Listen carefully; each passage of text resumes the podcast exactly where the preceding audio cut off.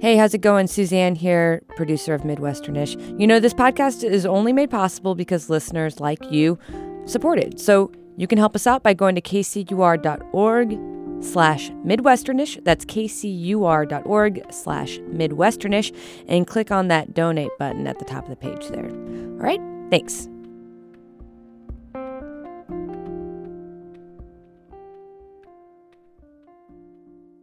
You grew up in Clay Center, Kansas? Yes. What is that community like? Well, Clay Center, um, when I try to describe it to people, uh, to be honest, I don't think they actually believe me. It's a little farming community. It's very rural. Um, I think the population is about 5,000. And, um, you know, it, it never it never grows and it never shrinks. It's 5,000. It's just a really tight knit community where you, you might walk down Main Street and everyone speaks to you and actually says, Hi, Vanessa. um, and, you know, I would say, Hi, Mr. or Mrs., and I knew their name. Vanessa Thomas had a happy childhood in a cheerful little farming community. In fact, she credits that childhood for her success as a musician on the international stage. It was that perfect all American small town upbringing they say exists, even though no one I know actually had this childhood. Vanessa says she did. But the year she turned four, that year things felt different. I would go to the grocery store with mom and you know, people would say hi, as they do in Clay Center, hi, you know. um, and then I would hide. I, I remember running to hide behind her and, you know, say things like, Are they going to take me? You know, why are they talking to us? From a dot in the middle of the map, this is Midwesternish. I'm Gina Kaufmann. On this episode, the idyllic childhood in a cozy little town. Does that still exist? Did it ever? And who better to appreciate it than someone who came to it through dark circumstances? So, Vanessa was not born in Clay Center. She came there to live with a foster family when she was a baby, just eight or 10 months old. And so we don't know all of the details of what happened to me and why I was brought to their home. But I do know that um, I, in most of my infant pictures, I have a cast on my on my leg, and it was a a foot cast that went all the way up, you can see, um, to my above my knee. Um, so I had some broken bones, um, and part of the story unfolds because I kept going back to my biological parents for visits occasionally, and each time that would happen, I would have um, more abuse. So like you would come back to your foster parents with Correct. physical signs of having been harmed. Correct, or I wouldn't be able to come back. I'd have to go to the hospital. Oh my for, gosh. With, you know, like a social worker or something. So I look at all of these details, um, the ones that I do have in in paper on paper in files, and it seems like such a crazy story. It can't be mine, um, but it really did happen. Vanessa doesn't remember any of this. You know, it's almost a no man's land. The memories really begin when she was four. Around age four is when it all kind of came to fruition, and um, I was to be adopted. Uh, finally, that happened, and the state of Kansas stepped in, and um, my case actually went to the Kansas Supreme Court. Um, and so I remember that year, um, at some point, I was very nervous all the time because I knew that I wanted to stay where I was with my family, you know, and my mom and dad wanted to adopt me. And I called them mom and dad, and I didn't know any other mom and dad. And I had this family of four brothers and a sister, and I was home, but I knew that there was a possibility that I wouldn't get to stay. And that's why she was so freaked out when people said hi to her in the grocery store. That was um, maybe more traumatic, you know, and cemented in my brain than the other actual physical events that took place. And with all that trauma, one thing basically saved her. But that being said, there would be times when a torrent of emotion would come out, and I just didn't know what that was. You know, what are these feelings, I guess? Because in general, I felt very little. I was kind of a numb, even keel. I kept things pretty, pretty home base. Um, so I think that music came to me as the only way that I could express myself meaning I never stopped singing. I never stopped going to the piano to make songs. I, it was just how I communicated. Can you remember how music felt to you then? It was, um, well, goosebumps. you know when your hair stands on end in a good way and you get goosebumps. Um, that's that's how I've always felt when I sing. Just going way, way back to when you were tiny. Exactly.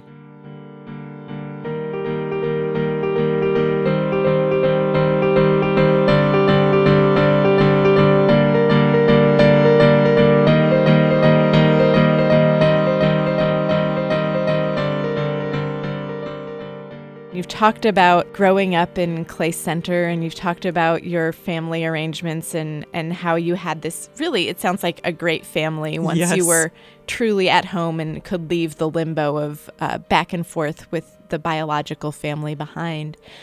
Um, but you've also mentioned that you were the one of the few people of color in Clay Center. Yes. I am um, African American and white. So I'm mixed. And, you know, I don't, I know that if you look at me, um, I don't look white, but, you know, that's, there's more to my identity than um, being brown also. Yeah. Uh, but yeah, the community was really great. And I like to think that um, music paved the way for that because I'm sure that, you know, in any tiny rural farming community, um, there could be ignorance or there could be um, racism that exists and has for, you know, many centuries probably. But I really did not experience that in any real way. And so I was completely sheltered from that. Um, and when I went out into the real world, um, I started realizing, oh, wow, yeah, you know, people see me as a black woman. okay. what did that feel like? I mean, what form did that take? Well, um, I think their expectations of me um, were different than the me that I gave them. When people met me, they expected me to perhaps be a jazz singer or to um, have a focus in singing spirituals, uh, African American spirituals. Vanessa didn't grow up listening to jazz. I grew up listening to Pavarotti and Domingo and all of the great opera singers. But I think, you know, people have an idea when they see me what I will be like. And I'm just me. I'm Vanessa from a small town farming community. Smile though your heart is aching. Smile even though it's breaking. Uh, we might sing that tune, or we might sing.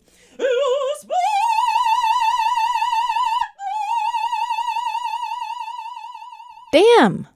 That's Vanessa's vocal range. She's a professional musician now, and she tours the country with a familiar persona. And now, ladies and gentlemen, here's Johnny. Not Johnny, but close. The Tonight Show, hosted by the legendary Johnny Carson, was on the air for 30 years, 10 p.m. every night. Your parents probably watched it, and a big part of that show was, well, that open. Trumpeter Doc Severinsen led the band. He was a real character on the show, and his flamboyant outfits get a weird amount of credit for that, but he and Johnny had a real rapport. What are you doing for Thanksgiving? We're, we're, we're, we're doing the show, of course, tomorrow. I was going to ask you if you got your turkey yet. Sure. They used to banter kind of a lot. Do you help Mrs. Carson prepare the turkey? Just like you helped Mrs. Severinsen prepare the turkey. Uh, no, there, there is no Mrs. oh, that's Severson right. there. that's right. I, There used to be. I, I'm sorry, I didn't. Vanessa tours the country with Doc. She plays big venues like the Hollywood Bowl, and she does it all while maintaining a quiet little life in Kansas. It's kind of amazing. But her path wasn't a straight shot. Definitely not. And Clay Center, Kansas, that small Kansas town where she's from, had almost everything to do with it. I grew up and was surrounded by the arts. That certainly isn't the stereotype of growing up in a small farming community. A lot of acts that were coming through uh, to Kansas City or Manhattan or you know any of the larger towns, Salina even, um, would we would get them in Clay Center on their way to something. Um, so I grew up listening to a lot of live music and live concerts um, in our town. Vanessa got an early start on her music lessons. I was I think, five when I started begging my parents for piano lessons. I say begging because I was very insistent. I wanted to learn to play the piano. Um, and it was, for some reason, it was everything. It was all important to me. Um, I just knew that we were going to be friends, the piano and I. Um, and so in Clay Center, we had uh, just a couple piano teachers, and they did not start teaching students until second grade. So I began, I think, in the summer of my first grade year. We got to start a little bit early, um, and I'm sure my mom was glad because I stopped my incessant whining, and immediately I, I just learned to play. It was just like a duck in water. It was what I was supposed to do. In high school, she wrote her own half hour show, which she performed around town at like the Rotary Club and weddings and stuff like that. And that's when all the music teachers and band leaders and choral directors in Clay Center realized she was going to need more training than they could offer. So the whole town got together and raised money to send her to a performing arts camp, one of the best in the country. Recruiters offered her giant scholarship packages for music school, and she did go to college for a year, but then she took off for New York. That's what she considers her real education. There, in New York, she went backstage at the Metropolitan Opera to learn from the best. No less than four times a week. But it was on a trip back home that she met Doc. He'd done a lot of clinics in small Midwestern towns, including Clay Center, just not when Vanessa was a kid. He met some of my brothers and sisters and they played with him, uh, but not me. He was busy with The Tonight Show. In all those years stopping through town, he'd become friends with this family that brought a bunch of that art stuff to Clay Center in the first place. And so when the family matriarch turned 99, Vanessa and Doc were both scheduled to perform for the party. They met during sound check. I was almost through uh, to the end of the piece, and I saw somebody walking in the back of the auditorium, and I thought, oh, it's probably a janitor or somebody's, one of the musicians here ready to use the stage or something. So when we wrapped up, Doc had walked all the way from the back of the auditorium to the front, and he said, I thought they were testing the equipment, and you were a, a record, which, you know, a CD, I think he meant. And, and um, I said, No, it's me. And he said, Well, who are you? And I said, I'm Vanessa. And he said, Well, where where did you come from? And I said, I come from Clay Center. And he said, What? And I said, Well, Doc, all the good people do. Vanessa's first show with Doc Severinsen was in Minneapolis. I walked into Orchestra Hall, a couple few thousand people, and um, I sang one of my pieces, and the auditorium was silent. Like there was no noise, and I was clearly done with my piece. And I looked over at Doc on stage, who was conducting and had finished. He looked at me, and we both just kind of froze. And in about five seconds, everyone shot to their feet and started yelling. And it was like a thunderous roar.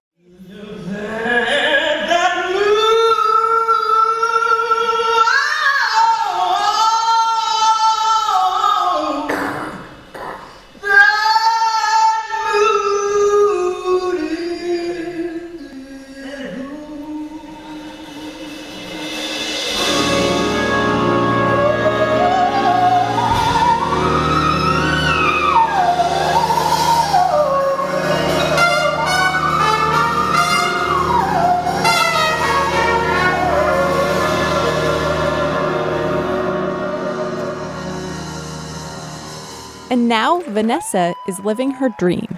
Can you explain what that means to you? Well, um, for me, it means a lot of things that I always wanted, I now have.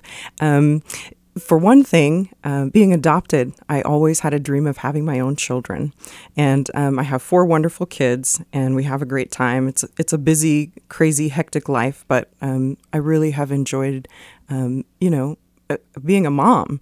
Um, and then the second part of my dream um, is, of course, being able to support myself with a career in music.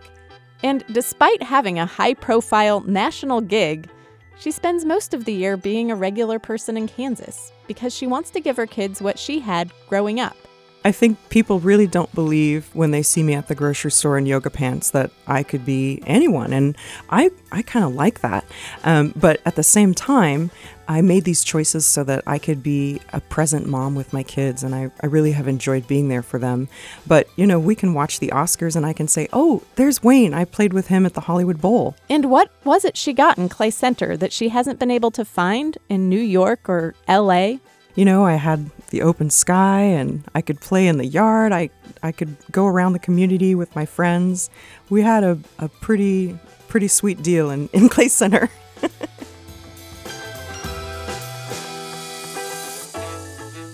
Midwesternish is a podcast from KCUR Studios made by me and Suzanne Hogan. Sylvia Maria Gross is our editor. If you have a Midwesternish story you want to tell, please do. We're putting together a live event in Kansas City this spring, and your story could end up being a part of it. Call us and leave a voicemail at 816 235 2797. Just keep your pitch to a minute or less. 816 235 2797. Also, I host a live radio show on Kansas City's public radio station. It's called Central Standard, and it is available at kcur.org. I guess that's it, but more episodes are on the way, so keep an eye out. I'm Gina Kaufmann. I love you, Midwest.